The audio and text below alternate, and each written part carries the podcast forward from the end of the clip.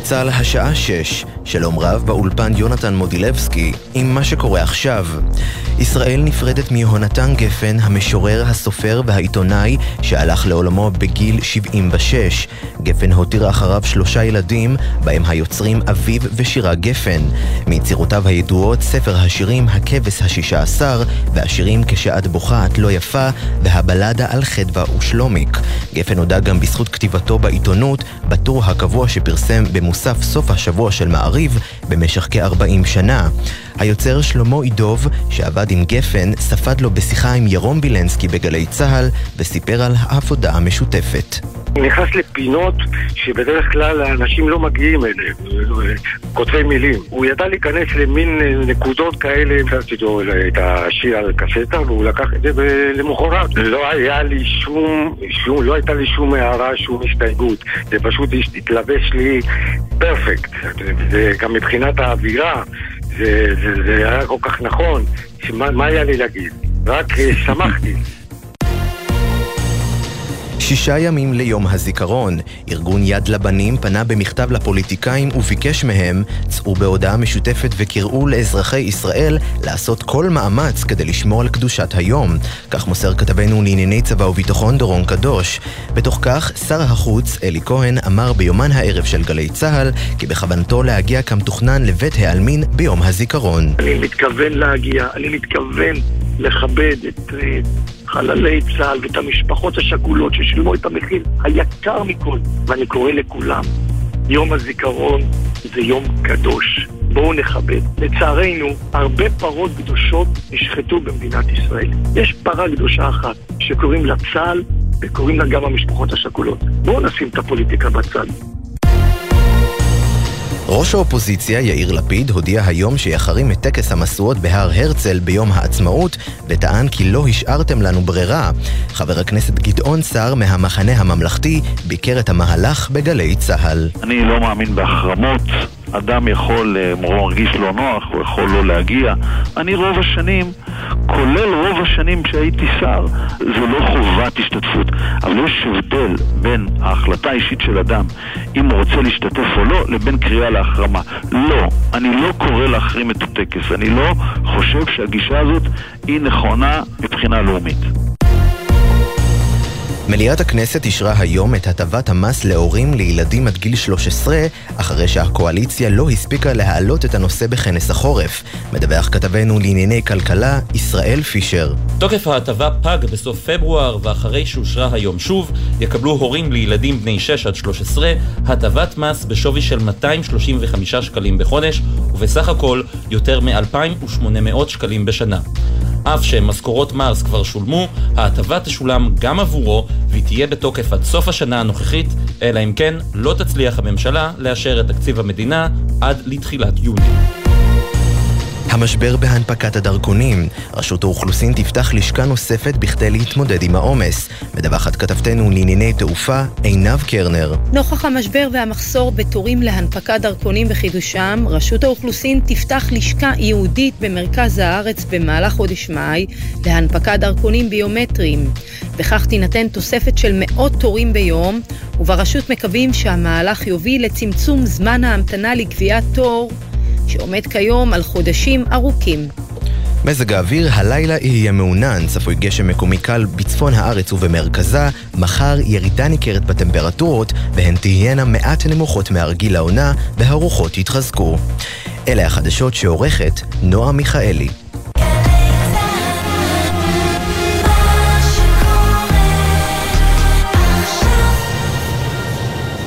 בחסות כל מוביל, היבואנית הרשמית של יונדאי, מיצובישי, אורה, מרצדס וג'נסיס, המציעה מגוון מסלולי קנייה מותאמים אישית, לפרטים כוכבית 3862. בחסות קונסטרוקטה, בעלת יותר מ-70 שנות ניסיון בייצור מכונות כביסה, המציעה מכונות עם מגוון תוכניות כביסה בטכנולוגיה מתקדמת. אפשר להשיג אצל המשווקים המורשים. בחסות הולמס פלייס וגו אקטיב, המציעות 50% הנחה על המנוי שבמבצע בארבעת החודשים הראשונים. להצטרפות חייגו, כוכבית 9940, כפוף לתקנון.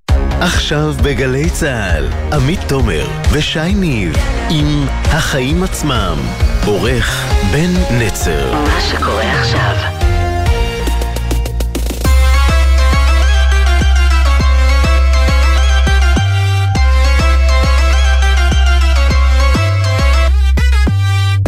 עכשיו שש וחמש דקות, אתם על החיים עצמם, התוכנית הכלכלית-חברתית של גלי צה"ל. שלום שייניב. אהלן עמית עומר. תשמע, שי, אה, יש לנו כרגיל הרבה עניינים היום, אבל זה גם יום לא קל, וראוי קודם כל לציין את פטירתו של אומן ויוצר ענק שהלך לעולמו היום, יונתן גפן. בהחלט. אה, יש לו תארים אה, רבים, מחזאי, עיתונאי, יוצר. תכף בעיניי יהיה אפשר להוסיף לו גם את התואר נביא, אם לא יצא לכם לקרוא את הספר כתר זמני, שנכתב ב-2013, ובו יונתן גפן מתאר את ישראל שהוא חוזה שתהיה ב-2017. כדאי לכם, הוא אמנם קצת הקדים את זמננו, אבל ב-2023 נדמה שישראל שהוא תיאר שם, כבר ממש מעבר לפינה, לא נעשה ספוילרים מעבר לזה. לגמרי. כן, אחראי גם כמובן על אומת קלאסיקות, אה, הכבש השישה עשר, אין מדינה לאהבה, היה ספר אה, ילד הכרובית שזכה אצל הגדולות שלי להצלחה אה, מסחרת, חייב ספר. לומר לך. לאחרונה גם אצל הקטנה. בקיצור, אבדה ענקית, יונתן גפן. כן, ומהמתים אנחנו עוברים לחיים עצמם, כמה מילים על מה שצפוי לנו היום בתוכנית.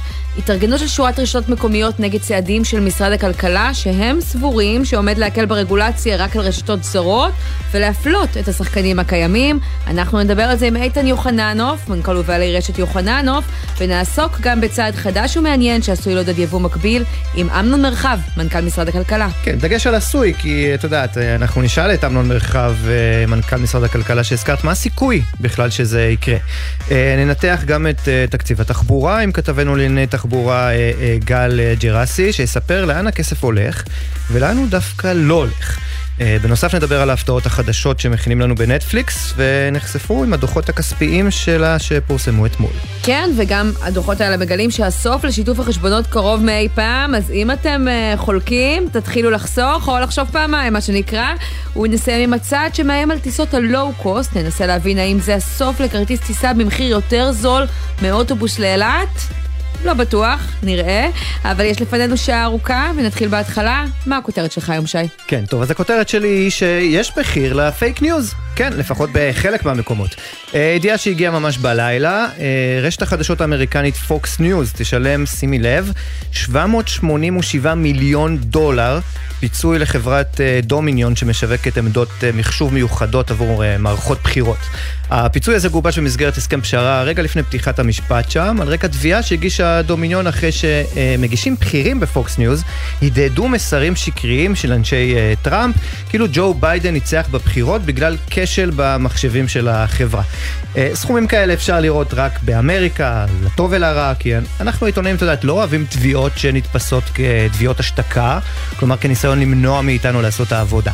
אבל מה לעשות ש fake news זה סיפור אחר, וזו מגפה נוראית, וטוב שיש לה גם תג מחיר גבוה.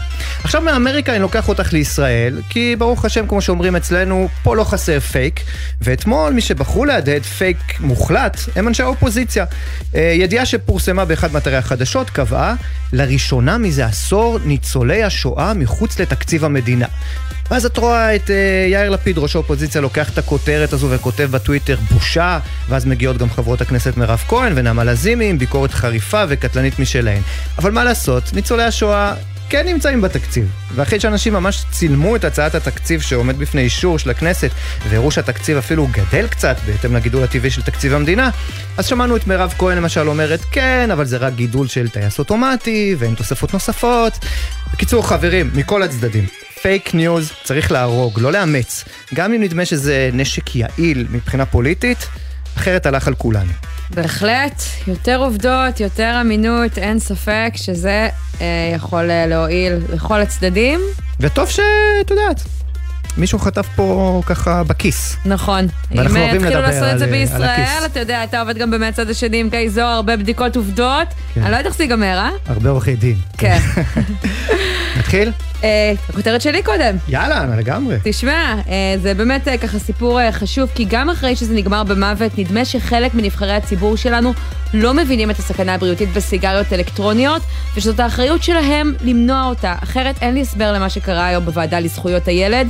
היה שם דיון בעקבות מותו של הנער מידן קלר כתוצאה מעישון סיגריות אלקטרוניות, מאיך הופכים את החוק היבש, לפיו אסור למכור מוצרי עישון לקטינים, למציאות בשטח, כי המקרה שלו מוכיח שוב שזה לא קורה. אלא שבמקום להוביל לשיפור המצב, היו חברי כנסת בדיון שקראו ללכת אחורה ושאלו למה בעצם לא למכור לקטינים את הסיגריות האלקטרוניות, או סיגריות בכלל, אם זאת טלי גוטליב, שסיפרה שהבן שלה מגיל 13 מעשן, ושאי אפשר לדעתה להתערב באוטונומיה של קטינים. אני אגב שואלת אם ככה תתני לבן שלך גם לנהוג בגיל 13? אין, למה הם- שהמדינה תחליט מאיזה גיל זה מותר? הם פשוט עובדים נורא חזק שם בשבילנו בכנסת, אני חייב לומר לך. הלוביסטים או החברי כנסת? אה, גם וגם כנראה. כן, אז אני אה, אגיד לך למה לא ייתנו לנהוג מכל גיל, כי זה מסוכן, וגם עישון זה מסוכן, אבל גם זה מסתבר שנוי במחלוקת. תשמעו מה אמרה חברת הכנסת לימור סון הר מלך בדיון. אני חושבת שאם היינו מצליחים למצוא איזשהו, איזה שהם הקשרים אה, מבוססי אה, עובדות, מבוססי מחקר, של קשר ישיר בין עישון סיגריות אלקטרוניות לבין תחלואה, גם אם היא, היא לאורך זמן, גם אם זה לא משנה מה. אז אני לא יודעת כמה לימור סון הר מלך היא הגעה כדי להשיג אה, מחקרים רלוונטיים בנושא, אבל כדי למצוא הייתה צריכה לעשות בסך הכל טלפון אחד, למשרד הבריאות או לאגודה למלחמה בסרטן.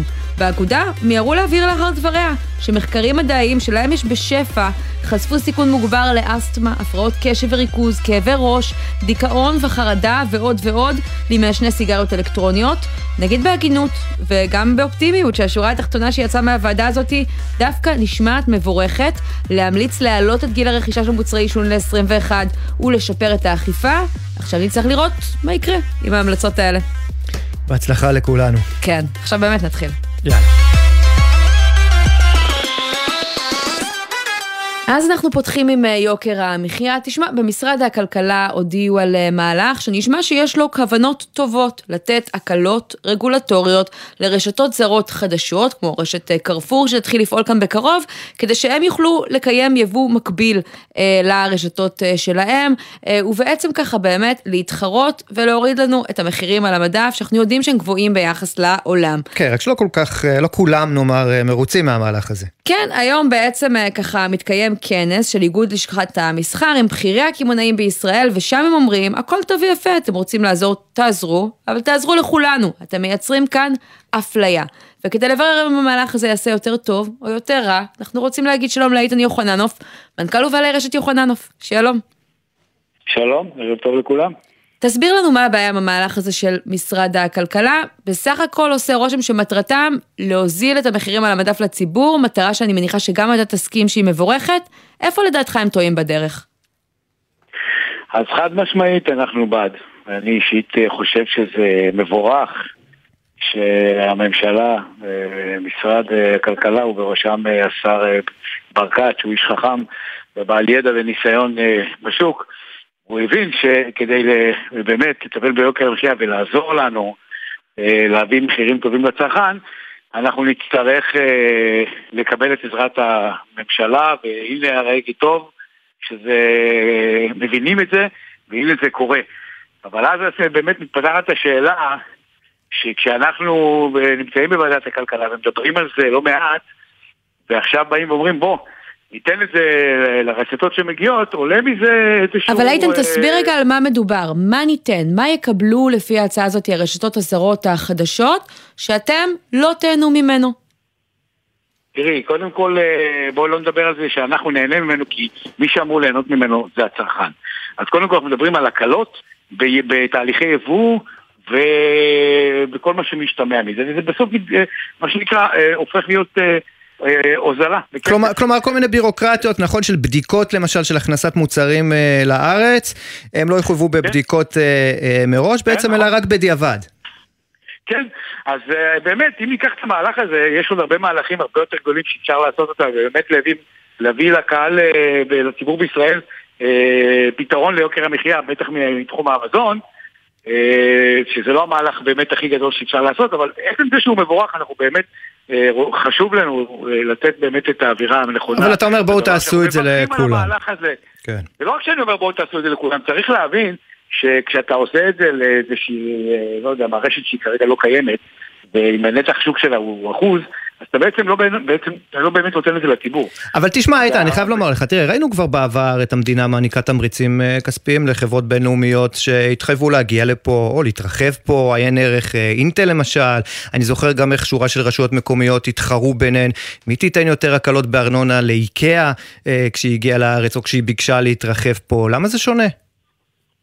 זה לא, זה שונה בהחלט, כי בסופו של דבר כשאתה מדבר על גוף כמו אינטל שבא פה ומשקיע ובונה נדל"ן ומתחייב לקחת פה אה, שלושת אלפים עובדים, חמשת אלפים עובדים, זה שוב איזושהי עסקה שיש לה גם את הצד השני. יש לה תמורה, נכון, אז זה היה באמת אה, הרחבת מעגל התעסוקה, זה היה אינטרס אה, לאומי של המדינה. היום המדינה אומרת, האינטרס שלנו היום הוא לא יוקר המחיה, אנחנו רוצים להפחית את יוקר המחיה. אנחנו לא רואים מצב כזה, אנחנו, בואו בוא נשים את הדברים על דיוקו. הרשתות האלה לא מגיעות לכאן, הן לא מכניסות לפה שקל, הפוך כן, הם ייקחו מפה שקלים.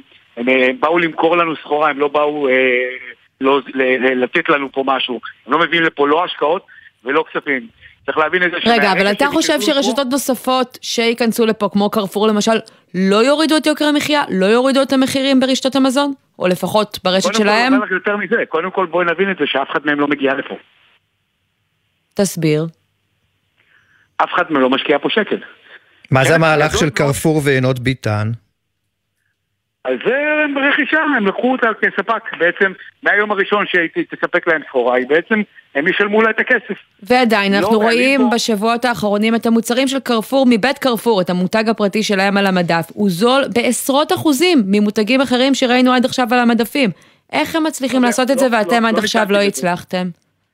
לא, לא, זה לא נכון להגיד את זה. מחיר הקורנפלקס למשל הוא שמיים וארץ לעומת כל המותגים שראינו עד עכשיו, עשו הרבה בדיקות כאלה, אין לי את זה עכשיו מול העיניים, אבל... תראי, מה את רוצה להשוות את זה לקומפלקס אה, של אלופים, או לקומפלקס אה, ברמתו שלו, כי יש כאלה, יש בהחלט מחירים כאלה. זה לא, אין פה שום חידוש. אבל באמת, זה לא, זה לא העיסוק, זה באמת לא העניין. אני חוזר ואומר עוד פעם, התחרות בשוק העמק, אנחנו מברכים על תחרות עם כל אחד. אנחנו פשוט שמים דברים על דיוקו. אה, החברות האלה לא באו, לא, לא באו להשקיע פה, הם באו לקחת פתאום. וזה בסדר גמור, הכל טוב. אין לנו שום טענות לאף אחד. אנחנו רק אומרים דבר אחד, אין שום סיבה שאם הממשלה רוצה לעשות מהלכים, שהיא לא תשתמש בכוח הגדול והעיקרי שקיים פה כבר, הרי אנחנו עסוק בסוף. למרות שאתה יודע, הם לא, לא המציאו את זה, לא, לא בתחום המזון בטח, את מה שנקרא תמריצי אה, כניסה, לגופים שנכנסים לראשונה אה, אה, לשוק. הרי אם תיתן לכולם, כמו שאתה אה, מציע, אז אה, אתה יודע, אה, לא כולם, לא כול, אתה יודע, השוק אה, אה, יערך בצורה כזו שאולי חלק מהשחקנים בכלל לא ייכנסו, לא ירצו להיכנס אה, פנימה, זה מה שנקרא חסמי אה, כניסה. אה, כן, אני, אני לוקח את שוק התקשורת, תסתכל על שוק התקשורת למשל, גם שם, אה, לפחות לתקופה מסוימת, עד, עד נתח שוק אה, מסוים, יש שחקנים חדשים שנכנסו והגבילו את השחקנים הקיימים הגדולים, לצורך העניין הוט ובזק. אז שוב אני אשאל אותך, מה ההבדל? אני חוזר ואומר לך שאתה יודע, העתיד ידבר, ואנחנו נראה שמה ש, שאמרתי אה, כך יקרה. אה, אין מה לעשות, בסוף הנתחי שוק ברורים וידועים. אנחנו בסוף השוק, ואם רוצים באמת להביא מזור לקהל, לציבור, ומיד, אז הכי ראוי שהיו נותנים את ההנחות האלה אצלנו, ובאמת זה היה מתגלגל מהר, כי השוק שלנו הוא שוק תחרותי ושוק תקין, ולעשות מהלכים דרך שוק, שוק חופשי בשווקים שהם, אין בהם, שיש בהם, שאין בהם תקלה, אה, שוק שהוא באמת, אה, שוק המזון הוא אחד השווקים. שוק המזון, אה, לפי נתוני ה-OECD, זול ב-20% ביחס לממוצע במדינות המערב, זאת לא בעיה? אני כבר יכול להגיד לך שזה כבר לא ככה. כי מה? בינתיים ראינו את המחירים רק עולים, אולי כי האינפלציה שם הייתה יותר חמורה, אז השתווינו, והמחירים פה ובעולם גבוהים עכשיו. גם, בדיוק, גם האינפלציה אה, גם האינפלציה באירופה וכל נושא המרת המטבעות והמחירים של חומרי הגלם אה, העיבו מאוד על אירופה, אירופה היום אה, אה, בבעיה... אז המצב אצל כולנו רע עכשיו, וכשהאינפלציה תעבור המצב אצלם ישתפר ואצלנו כנראה יישאר אותו דבר, אבל אני רוצה לשאול אותך ככה אה, לקראת אה, סיום, נשמע לי שאתה כן קצת בלחץ מהמתחרה החדשה, גם אם בגלל זה שהיא תקבל יותר הקלות, אתם ברשת יוחננוף נערכים באיזושהי דרך לתחרות החדשה הזאת במבצעים, בהוזלות לצרכן, יש מחשבה על איך להוריד את המחירים ולהיערך לתרחיש כזה? כי אני מנסה להבין אם אולי יהיה פה סיפור יותר רחב. אז אה, לא, אנחנו ממש לא, באמת, זה עם כל זה שנראה לך, אה, וזה נחמד מאוד שכל אחד יראה לו מה שנראה לו, אנחנו באמת, אה, עסוקים במה שאנחנו עושים ואנחנו לא מפחדים להתמודד ולהתחרות, הפוך הוא נכון, אנחנו ממש לא, אני אחזור ואגיד את זה, אני לא מבין למה לנסות ולהפוך את, ה, את האירוע הזה למשהו אחר. אנחנו, כל מה שאנחנו באים ואומרים, אני בא ואומר, זה בסדר שאתם נותנים ואנחנו בעד שתיתנו, אנחנו לא נגד לתת, אבל למה לא לתת לכולם? זו, זה, זה, זה, זה, זה המסר הגדול, צריך להבין את זה. איזה סיבה? ולמה שהציבור יתנגד לזה? למה ש... אה, תראי את זה אחרת ממה שאני אומר את זה, זה נראה לי הדבר הכי נכון שיכול להיות. אוקיי. רוצים לתת את ההקלות האלה? תנו את זה לכל השוק. למה אנחנו חושבים שזה נכון לתת את זה לאחד ולשני לא? אז אה, איתן יוחננוף, מנכ"ל ובעלים של רשת יוחננוף. אם תתני את זה לאחד, יש מצב שהוא ישמור את הרווח לעצמו, אם תתני את זה לכולם, תתבטא בתחרות. איתן, אני יותר מהחשוב על זה, אני מיד אפנה את השאלה הזאת למנכ"ל משרד הכלכלה, כי הוא נמצא איתנו ממש עכשיו על הקו, נגיד לך בינתיים, תודה רבה, איתן אה, יוחננוף, ואנחנו עוברים לאמנון מרחב, אתה מצטרף אלינו מהודו, תספר לנו קודם כל אולי במשפט מה אתה עושה שם. כן, ערב טוב לכם ולמאזינים. אנחנו, אה, השר, אני ועוד משלחת אה, של אה, נציגי משרד הכלכלה השונים, נמצאים כעת במומבאי במסגרת משלחת של השר לחיזוק הקשרים הכלכליים בין הודו לישראל. נזכיר לכולם, הודו בימים הקרובים תהפוך להיות המדינה הגדולה ביותר בעולם. תעקוף את סין, כן. תעקוף את סין עם היא תעקוף את סין עם מעל מיליארד וארבע מאות מיליון אנשים שחיים פה ויש פה בלו אושן, אוקיינוס כחול של הזדמנויות למפעלים, לאנשי העסקים, לתעשייה הישראלית על כל סוגיה, אה, לגדול פה ולצמוח. אני חייב לציין שההודים אה, קיבלו אותנו בפתיחות, בסבר פנים, בשמחה. הם משתוקקים לשיווק. תגיד, בסופר בהודו כבר הספקת להיות? הם הראו לך אותו? אני סקרנית מרמת המחירים שם. האמת שאנחנו עובדים אה, כל כך קשה שרצינו פגישה לפגישה, לסופר עוד לא הספקתי להגיע, אבל אה, אה, אני לא אופתע אה, שאני אראה פה מחירים הרבה יותר זולים בישראל. לא צריך להרחיק את כדי להבין שרמת המחירים בישראל היא בלתי נסבלת. ואנחנו במשרד הכלכלה אה, עושים שורה של צעדים מאוד פורצי דרך כדי לשנות את המציאות. אז אני רוצה להפנות אליך את השאלה שאיתה סיימנו את השיחה הקודמת שלנו עם איתן יוחננוף, שאומר אין בעיה, במשרד הכלכלה רוצים לתת הקלות, זה מבורך, אבל למה לא לתת לכולם? בדיוק. אז קודם כל אני מודה לאיגוד לשכות המסחר ובעצם לכולם שמוחאים כפיים למעלה. שלנו, מה עשינו? אמרנו שמה שמותר לשווק באירופה, מותר יהיה לשווק כאן בישראל בלי בדיקות בכניסה לארץ. אתם זוכרים, דיברתי איתכם על סינדרום הש"ג, שאהבתם את המונח, hmm. שהכל בודקים בכניסה למדינת ישראל, אנחנו מבטלים את זה. אז למה, למה לא לבטל גם לשחקנים המקומיים שנמצאים כן, כאן? אז אני, אני מסביר. קודם כל אתה אמרת קודם דבר נכון, אה, יש חסמי כניסה לרשתות ושחקנים חדשים. הישנים, הקיימים, הם כבר מבוססים, לחדשים הרבה יותר קשה ומאתגר להיכנס פה. אז כדי לאפשר להם כניסה טובה, חלקה, מהירה, כדי שכמו שאומרים, ייתנו פייט לקיימים, יורידו מחירים. רגע, אבל אני מודה שאני רואה את זה אחרת לגמרי, כי בשונה מלתת אה, הקלות כספיות, או הקלות, אה, אתה יודע, שגורמות... אבל, אבל אני רק רוצה לחדד ולהסביר מה אנחנו uh, בסופו של דבר שואלים, כי לי זה נשמע שמה שאתה מתאר, אם יש פה באמת איזה צוואר בקבוק שאתם משחררים רק עבור חלק מהשחקנים, אז עבור היתר זה פשוט להמשיך להציב חסם. אז אה, בואו נעשה רגע סדר. קודם כל, הסרת חסמי כניסה לרשתות חדשות, זרות, בינלאומיות, זולות, גדולות, שיגדירו פה את התחרות, זה מבורך, אין על זה מחלוקת. אנחנו, בהמשך הדרך, נרחיב, אנחנו מביאים חוק שאנחנו קוראים לו חוק יבוא חופשי, שהעיקרון שלו יהיה עיקרון הזה בדיוק, שאומר לכולם, כל מי שייבא מאירופה מה שמותר באירופה, יוכל להיכנס לארץ בלי הבדיקות בכניסה לישראל. וזה יהיה נכון ורוחבי לכולם ולכל המוצרים בכל הקטגוריות. זה דורש שינוי חקיקה, זה לא בנוהל כמו שעשינו לטובת הרשתות הזרות. ואנחנו עובדים כרגע על החקיקה הזו. ועדיין, ואני מקווה ה- שמהר אמנון, ההקלות. לרשתות הזרות, בכל זאת אם נחזור אליהן, רגע, אה, הדבר הזה יעמוד במבחן אה, בג"ץ? כי הם בטח יפנו לבג"ץ בסוף. אני, אני מציע אה, אה, לכולם, במקום להתעסק בעתירות משפטיות, להתעסק בהוזלת אה, אה, המחירים על המדפים בסופרים שלהם. זה המשימה העיקרית, זה מה שאנחנו מצפים גם מהקמעונאים הגדולים, גם מה- מהיבואנים הגדולים. במקום כל העליות מחירים האלה שאנחנו רואים כאן, תיאבקו יחד איתנו, תיכנסו מתחת לאלונקה, תאמרו ליצרנים וליבואנים שמבקשים לייקר את המחירים שלהם, עד כאן, לא נרשה להם, ואנחנו ניתן לכם גיבוי. אנחנו עושים צעדים מאוד משמעותיים.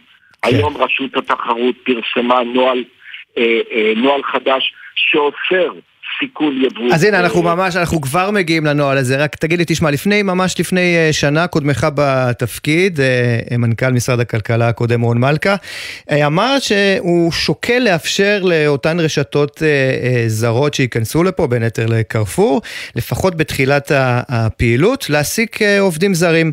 זה משהו שאתה שוקל אה, בעצמך, או שאתה מסיר את זה מהשולחן היום? תראה, אה, א', אף אחד מהרשתות החדשות שהן אמורות להגיע לארץ, שמגיעות לארץ, לא פנו אלינו בטענה שחסרות להן ידיים עובדות, ואם יטענו? אה, כך שזה לא הנקודה. תראה, פרוצדורה של להביא עובדים זרים למדינת ישראל היא ארוכה, היא ממושכת, לדעתי הפרוצדורה הזאת לא תיתן להם מענה. אנחנו נדע לסייע להם גם באיתור אה, עובדים נוספים, תחת המשרד שלנו יש גם את שירות התעסוקה. לדעתי, שם אין אתגר אמיתי, זה מה אישו. האישו הגדול זה שייכנסו רשתות, שיגדל היבוא המקביל, שיבואו מותגים פרטיים. אז. בלי עובדים זרים, אתה אומר. יש עוד אוקיי. כמה בדרך, וזה, וזה, וזה באמת יוביל את יוקר המחיה כן. בישראל. אז הנה, נעבור אז אנחנו עוברים, מאוד אה, דרסטיים שעשינו, ואנחנו עושים. לנוהל שרצית אה, לדבר עליו, נוהל שמוציאה היום אה, רשות התחרות בשיתוף איתכם, ומודיעים שיקדמו שם איסור על יצרנים בינלאומיים לכפות על המפיצים שלהם לא למכור ליבואנים אה, מקבילים אה, ישראלים. תסביר לנו איך הדבר הזה ייאכף. הסכמים בין שני גופים זרים, איך אתם יכולים אה, לעלות על זה שקורה שם משהו לא בסדר? אז, אה, קודם כל, אה, ההוראה הזו היא נדרשת. אה, אגב, היא. מקובלת באירופה. באירופה זה אסור. אז היצרנים הבינלאומיים הגדולים מצאו לעצמם את מדינת ישראל כקורבן, חלקם, לא כולם, והם עושים מה שנקרא גיאופוק, חרם גיאוגרפי על יבוא מקביל למדינת ישראל. וזה בלתי נסבל, אנחנו לא, איך אומרים, לא פראיירים של אף אחד בעולם. ואם זה יקרה, ההוראה החדשה של רשות התחרות קובעת שיש פה מאסר עד חמש שנים, או עד 100 מיליון שקל קנס למי. עכשיו, אבל איך תוכיח שזה קורה? לרוב החברות הגדולות. אה, זה, זה פשוט מאוד. אם, אם פונה עכשיו יבואן ישראלי למפיץ של אה, אה, ב- ב- בפולין, ומבקש ממנו להביא משקה שנמכר בארץ על ידי מפיץ, מיובא לארץ על ידי יבואן אחר. המציץ הפולני אומר, אסור לי, היצרן בחו"ל אסר עליי, זו הוכחה, זה מספיק, זה קביל, זה חליט, זה יעמוד בכל בית משפט. ולך יש סמכות בחוק לפעול מול אה, בעצם אה, יצרן זר. חד משמעית, כן. יש להם משרדים בישראל, יש להם נציגויות בישראל, יש להם מעמד בישראל.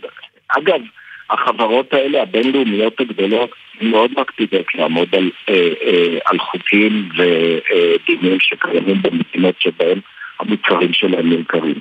אז אה, מזה אנחנו אה, לא חוששים.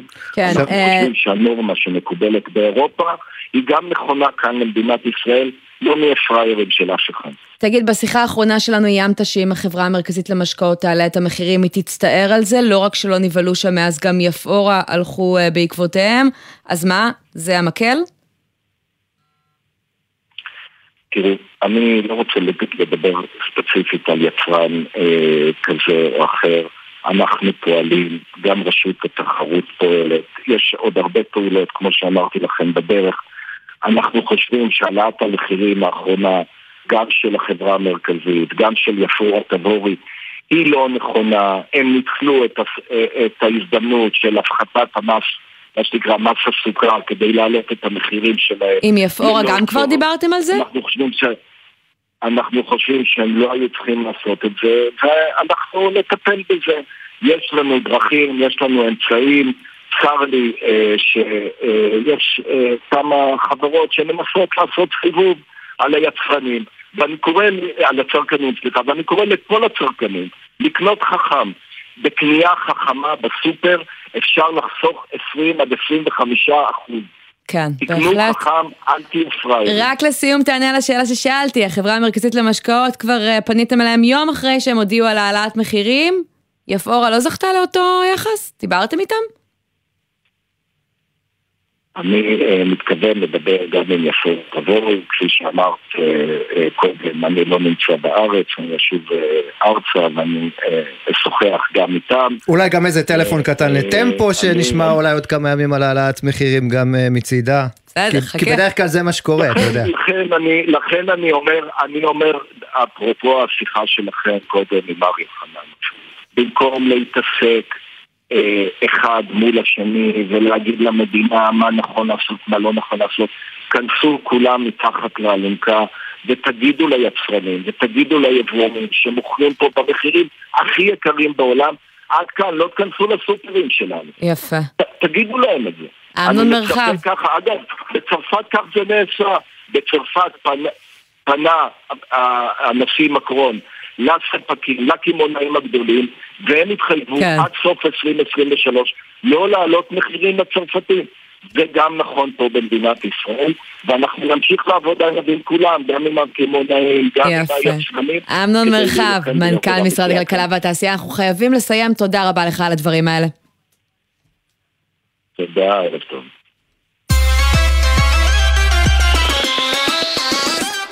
ועד שהמחירים פה ירדו, אולי בעתיד, אנחנו לצערנו אה, פחות ופחות יכולים אה, להתנחם בחנויות הסטוק, הלואו-קוסט, אלה שנתנו לנו אה, לקנות בזול מגוון של מוצרים. רשת ג'מבו סטוק קורסת עכשיו, ונשאלת השאלה, האם היא האחרונה, או שרק סנונית ראשונה? ואותה אנחנו רוצים להפנות את אמיר בן שחר, שלום. שלום, ערב טוב. יועץ שיווקי וכלכלי בחברת צ'מנסקי בן שחר. אז מה? מה התשובה שלך? אנחנו נמשיך לראות את uh, חנויות הסטוק ואנחנו נמשיך לקנות uh, במחירים מופחתים כי הצרכן לא רק בגלל המצב הכלכלי שבו הוא מצוי בעת האחרונה uh, אוהב את החנויות האלה ואוהב לקנות במחירים מוזלים אז מה קרה פה? ולכן אנחנו נמשיך לראות את זה. מה קרה פה? קודם כל השוק הזה הוא שוק בצמיחה בשנים האחרונות אנחנו רואים את השווקים באמת הולכים לקצוות, לא רק בתחום הסטוקים אלא גם באופנה, גם בדברים אחרים.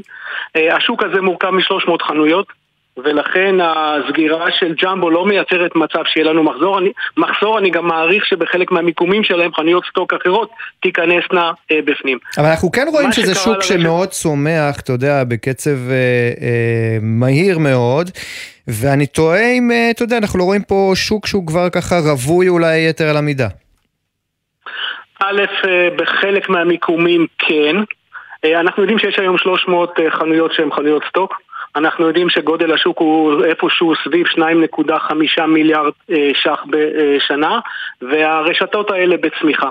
הבידול ברשתות האלה נובע בעיקר בנושא של פריסת החנויות, הגודל שלהם ועוצמת המותג. כן, אם, אם בעבר לפחות ראינו ככה חנויות אה, סוג של מחסנים אה, אה, בשוליים של, ה, של הערים, אנחנו רואים היום את הסטוקים נכנסים לתוך מרכזי הערים, לתוך הקניונים אפילו.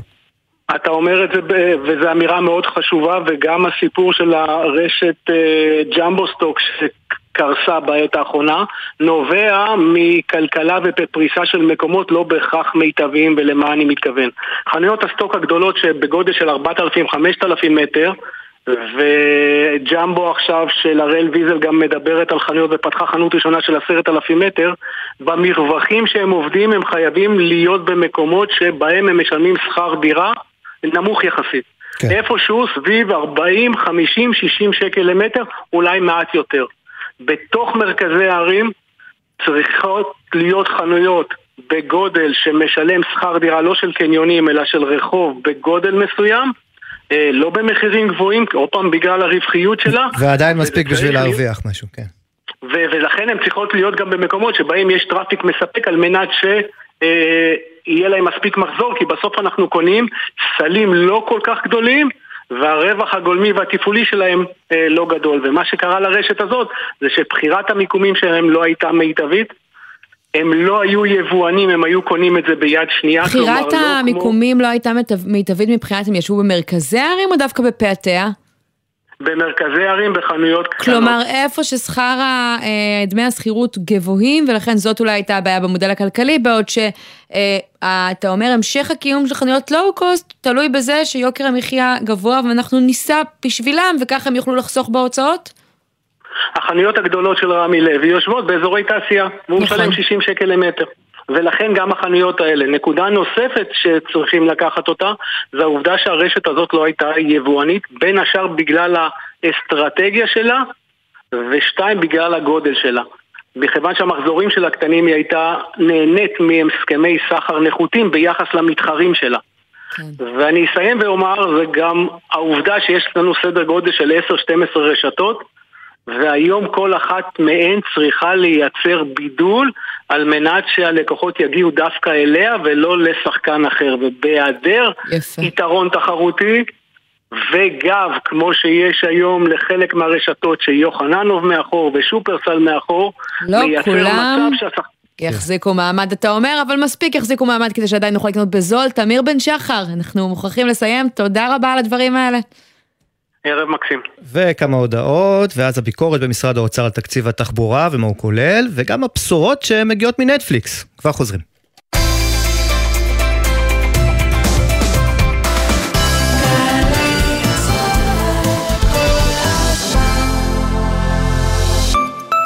עמיתי מועדון חבר, דגמי כלי הרכב החשמליים BYD בהטבות מיוחדות, רק לכם. לפרטים כוכבית 4904 או באתר מועדון חבר.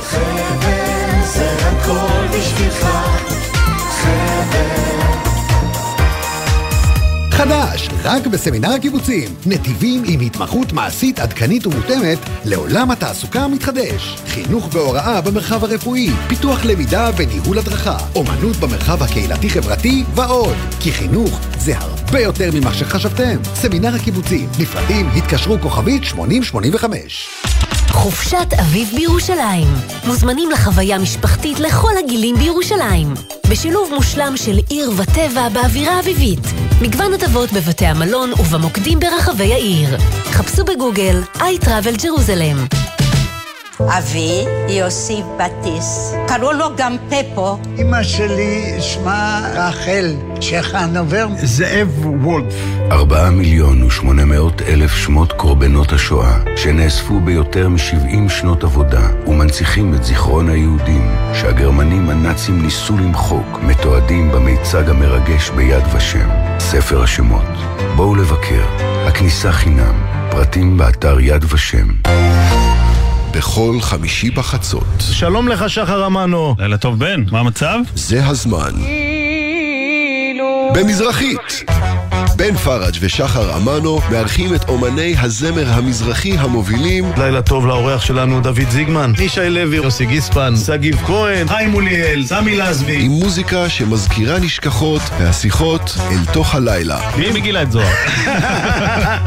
עכשיו הזמן במזרחית, חמישי בחצות, גלי צה"ל. הפסקול הישראלי. גלי צה"ל חוגגת 75 שנות עצמאות למדינה באלבומים שעיצבו את המוזיקה הישראלית. והפעם, שביל קליפות הגרעינים של טיפקס.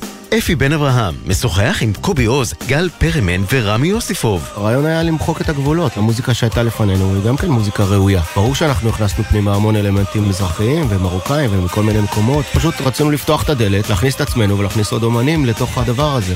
הפסקול הישראלי עם טיפקס, מוצאי שבת בתשע, גלי צה"ל. עכשיו בגלי צה"ל, עמית תומר ושי ניב עם החיים עצמם. חזרנו. טוב, אז אה, חודשיים עברו מאז אה, אושר אה, תקציב המדינה בממשלה, ורק אמש משרדי התחבורה והאוצר הצליחו סוף סוף להגיע להסכם תקציבי. מצטרף אלינו כתבנו לענייני תחבורה, גל ג'רסי, ההסכם שנחתם בין המשרדים, ואתה מספר לנו, גל, שבמשרד במשרד האוצר ככה לא ממש מרוצים אה, מחלק גדול מההסכם הזה. כן, ערב טוב שי, ערב טוב עמית. לפי גורמים במשרד האוצר אנחנו יכולים לדווח כי למרות התנגדותו הנחרצת של המשרד, השרה רגב החליטה לממן את רפורמת צדק תחבורתי, שאמורה להוזיל את מחירי הנסיעה עבור תושבי הפריפריה, מכסף שהיה מיועד לתוספות שירות בתחבורה הציבורית. מדובר על יותר מ-360 מיליון שקלים שהיו אמורים ללכת להוספת קווים חדשים והעלאת תדירותם של הקווים הקיימים, דבר שהאוצר ומומחים רבים נוספים מאמינים שנדרש בשטח בכדי להביא משתמשים חדשים לתחבורה הציבורית ובכך להוריד את העומס בכבישים.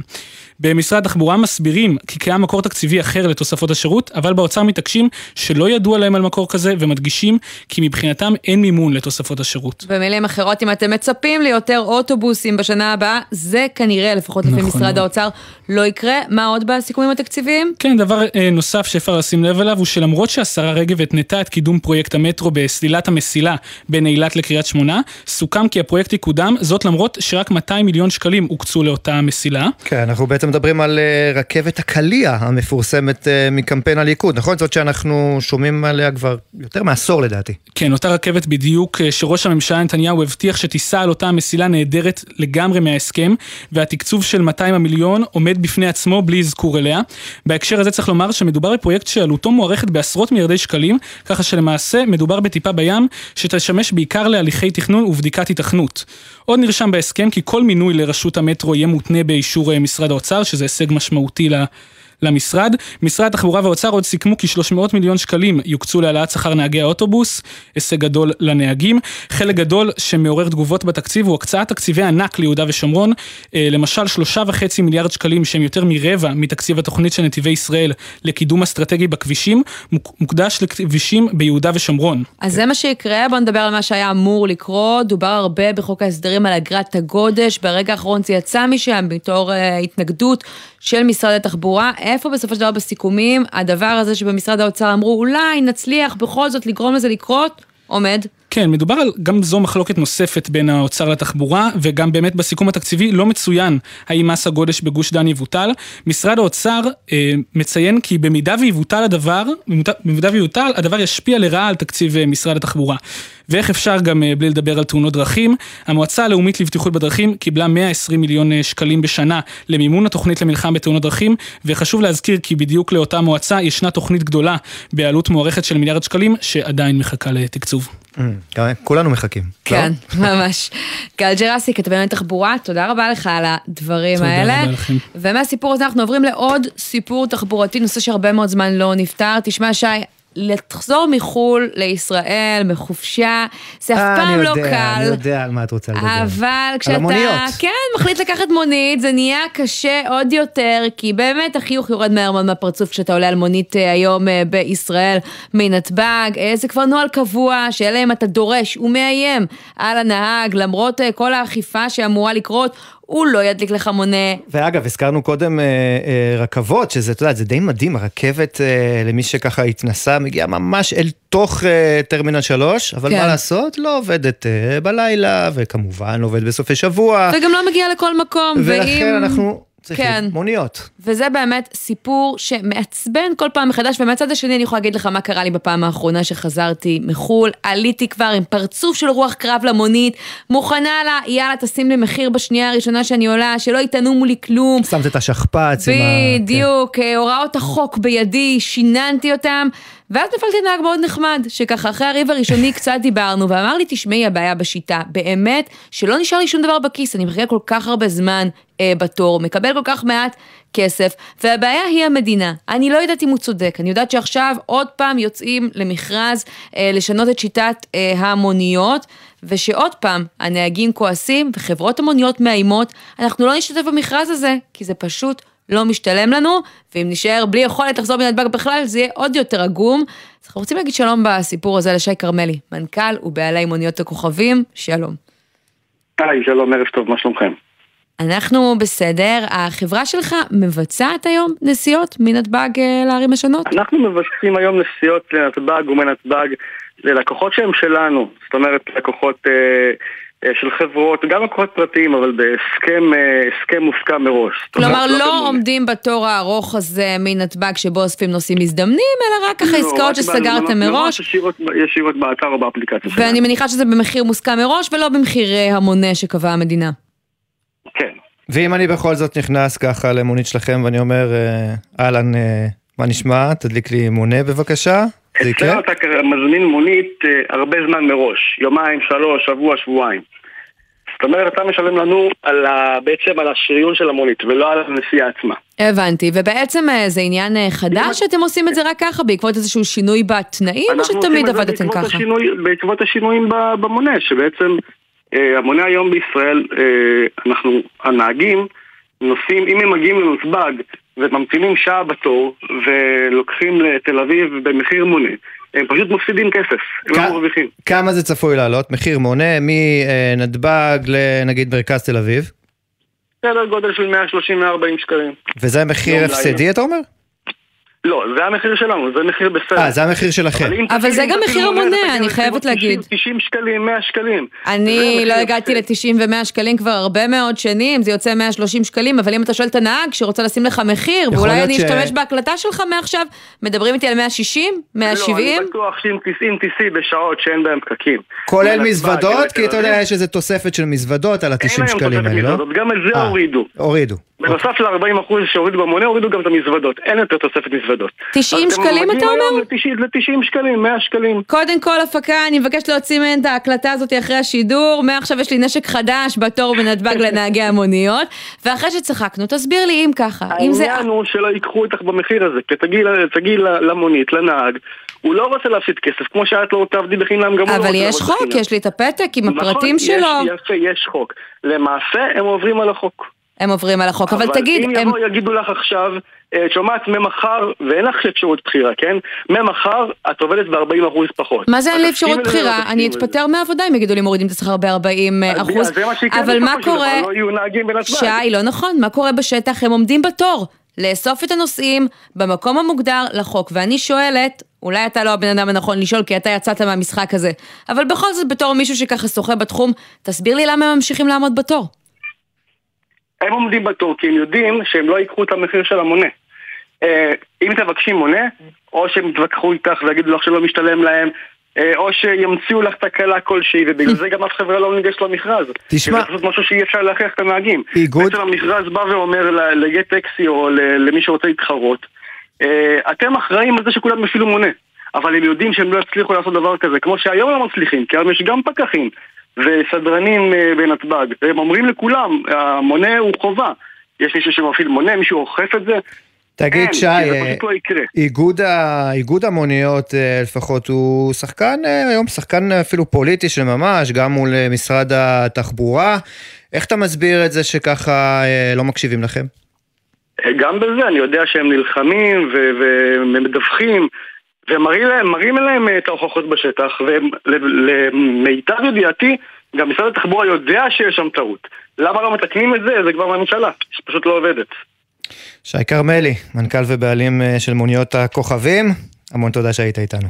תודה רבה, ערב טוב. וזה היה את הצליל הזה? וואו, אה, הוא כן, הקדים זה- את זמנו ברבע שעה, זה מה שהתכוונתי לרבוץ על הספה ולעשות אחרי השידור. בדיוק, בערך שעה אחרי הציל הזה אני נרדם על הספה, זה ככה, זה הנוהל. אז אם אה, אתם אה, חיים על כוכב אחר, מדובר על האות של נטפליקס, ככה זה נשמע כשפותחים שם את השידורים. ונטפליקס מפרסמת אתמול דוחות של כספיים, שגם מספקות הצצה למאבק בשיתוף החשבונות. מתי זה יקרה ומה זה עשה לאיפה שזה כבר קורה, מדינת הפיילוט בדרום אמריקה. ישראל פישר, כתבי הכלכלה, אתה עם כל הפרטים, שלום. שלום לכם חברים. כן, נכון, אז אה, נטפליקס מפסיקה אה, לתת את האפשרות, לש... זה לא שהיא ששה לזה, אבל היא נלחמת בשיתוף הסיסמאות על ידי משתמשים. עד עכשיו זה היה פיילוט בקנדה, בניו זילנד, בספרד, בפורטוגל, בכל מיני מדינות שבה החברה פשוט אמרה, היי היי היי היי, משק בית, יש לו סיסמה וזהו, אתה לא יכול לתת את הסיסמה שלך לחברים, או לסבתא, או לאח שלך, לא יודע למי. רק אני אף לא פעם אה, יכולים. לא קיבלתי סיסמה כזו לפני שהייתי מנוי. מודה שגם היום אני לא משתף. שי, זה- לא צריך להתגאות בשידור שאין לך חברים. זה לגמרי, לא, ממש, אני מרגיש פה לא בסדר. אה, זה אני יכול כזה- זה להתוודות על חטאי? היום, לי יש את הנטפליקס שלי, אבל אני יודע שיש לי חברה טובה שאוהבת אה, להשתמש בחשבון שלי. תשמע, אני מודה. זה, זה, כן. זה, זה סוג של uh, מעגל קסמים כזה, נכון? כי הרי נטפליקס גם uh, אמרה בעצ, בעצמה שהמהלך הזה, uh, שככה נגד שיתוף הסיסמאות, הוא קרוב לוודאי ישפיע לשלילה על נתוני הצפייה, שנמדדים על ידי חברות חיצוניות כמו uh, uh, נילסן. Uh, uh, ומצד שני, אתה יודע, אם היא מוציאה את זה uh, לפועל, זה באמת גם פוגע לה uh, בכיס. איך היא מאזנת בין הדברים? זה בדיוק העניין. לפי החברה אה, ולפי כל מיני בדיקות חיצוניות, יש 100 מיליון משקי בית. שמשתמשים בנטפליקס כשאין להם מנוי, שהם רוכבים על אה, מנויים אחרים. וזה מספר לא מבוטל, בטח כשאתה מסתכל על אה, מה שהם דיווחו אתמול, על כך ש... אה, המצטרפים לשירות ברבעון הקודם היה מיל, אה, אה, מיליון ושמונה מאות אלף וזה היה נמוך בחצי מיליון אנשים ממה שהאנליסטים כן. חזו. כלומר, מצד אחד זה, לעשות? מכניס, זה לא מכניס כסף, מצד שני זה מראה כאילו יש הרבה מאוד uh, צופים. זה נותן באז, באז כן. זה תמיד חשוב בדברים האלה. אז מה הם עושים? הם כבר השיקו קבילה מוזלת שאתה יכול לצפות בתכנים של נטפליקס, Mm-hmm. עד ב-95% מהתכנים של נטפליקס, אבל עם פרסומות, וזה בעצם, רגע, אז למה יש לי נטפליקס? לא כל העניין שיש לי נטפליקס זה שלא יהיו לי פרסומות? אה, יש שיגידו החבילה. התוכן, הסדרות, אה, כל דבר יש מחיר, מה שנקרא, אם אתה לא משלם על המוצר, אתה המוצר, אה, אמרו אה, חכמים מאיתנו. אבל תגיד, ישראל, כשבדקו בעצם את המקום שבו זה כן קרה כבר, דרום אמריקה, כי הם עשו שם איזשהו ניסוי, מה קרה מבחינת המשתמשים? זה הגדיל את היקף המשתמשים? אולי דווקא גרם לאנשים להגיד, זה יקר לי מדי, אני לא אקח נטפליקס, מה קרה? זה בדיוק העניין, שהחברה בדקה את זה ממש ככה, והיא גילתה שהייתה פגיעה מסוימת בחשיפה לשירות שלהם, וזה לא היה הכי חלק בעולם, אבל היא גם אומרת שזה עדיף מאשר שיהיו מקרים שבהם אנשים יתחמקו לתשלום, כי זה גם תלוי מדינה.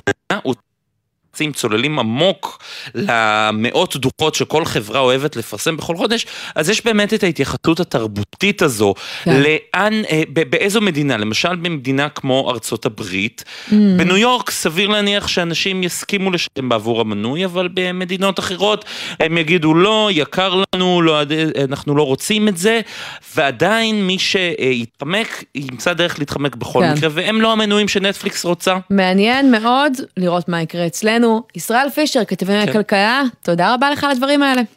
תודה רבה. דיברנו קודם על הדרך חזרה מחו"ל, בוא נדבר על הדרך מחו"ל. כן, טסה בקרוב. אה, לא, אין לי תוכניות כאלה, האמת ששבתי אה, לאחרונה, לצערי, אבל אה, אתה יודע, מה שנקרא, כל עוד זה זול, אפשר לעשות את זה יותר, ועכשיו זה עלול להפוך להיות פחות זול. אז זהו, אנחנו מתבשרים אה, אולי על אה, הסוף ככה של עידן הכרטיסים ב-19 אירו. אה, תקנות חדשות באירופה מאיימות על הטיסות האלה הזולות בגלל תוכנית חדשה של האיחוד אה, האירופי להפחתת אה, פליטות גזי חממה.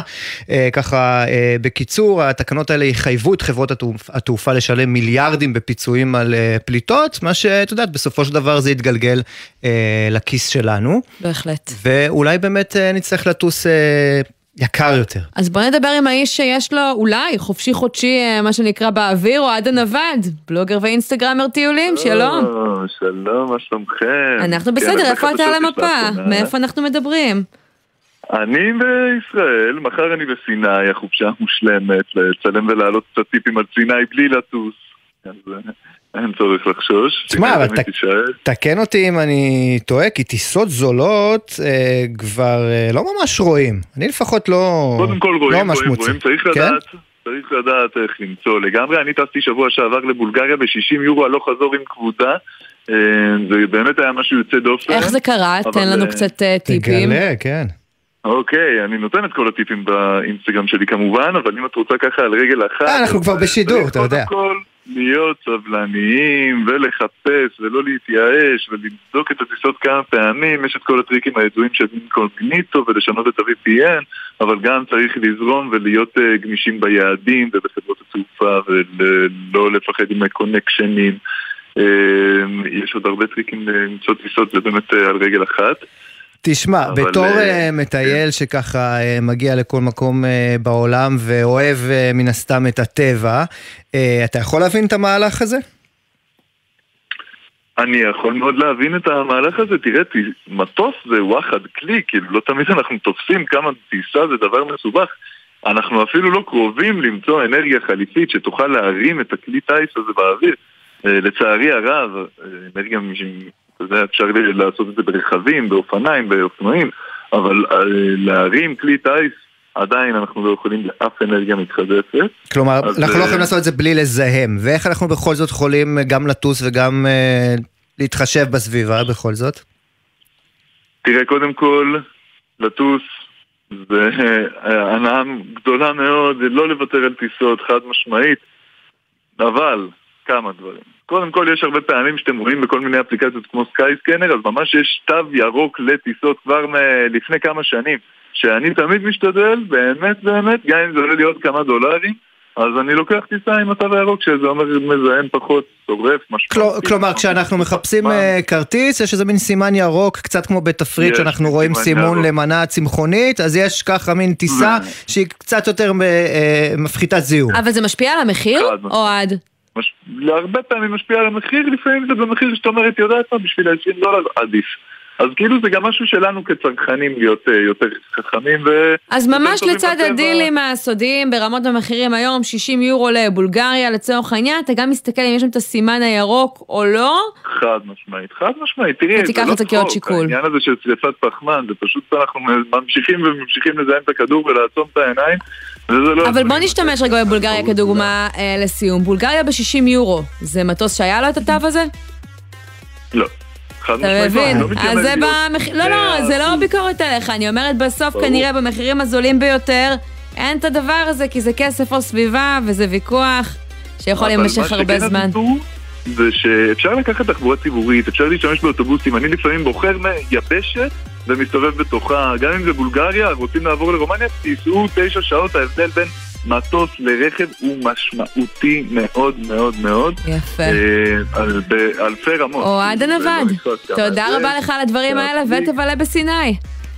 תודה נגיד רבה. תודה. לסיום גם לעורך שלנו בן נצר, ללירון מטלון ועמליה זקס לוי על ההפקה, עורך הדיגיטל הוא שי ישראל, על הביצוע הטכני ליאור רונן. אני עמית תומר, שי ניב, תודה רבה. תודה לך. נהיה פה שוב ביום ראשון, תבואו גם, ביי ביי.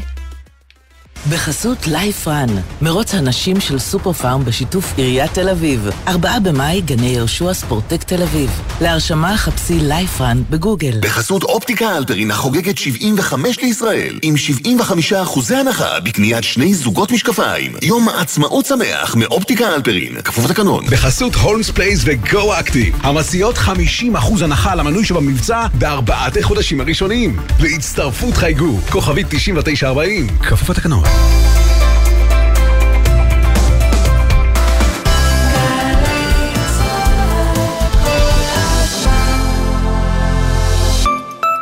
גם השנה, ביום הזיכרון לחללי מערכות ישראל, כולנו זוכרים ומדליקים נר אישי.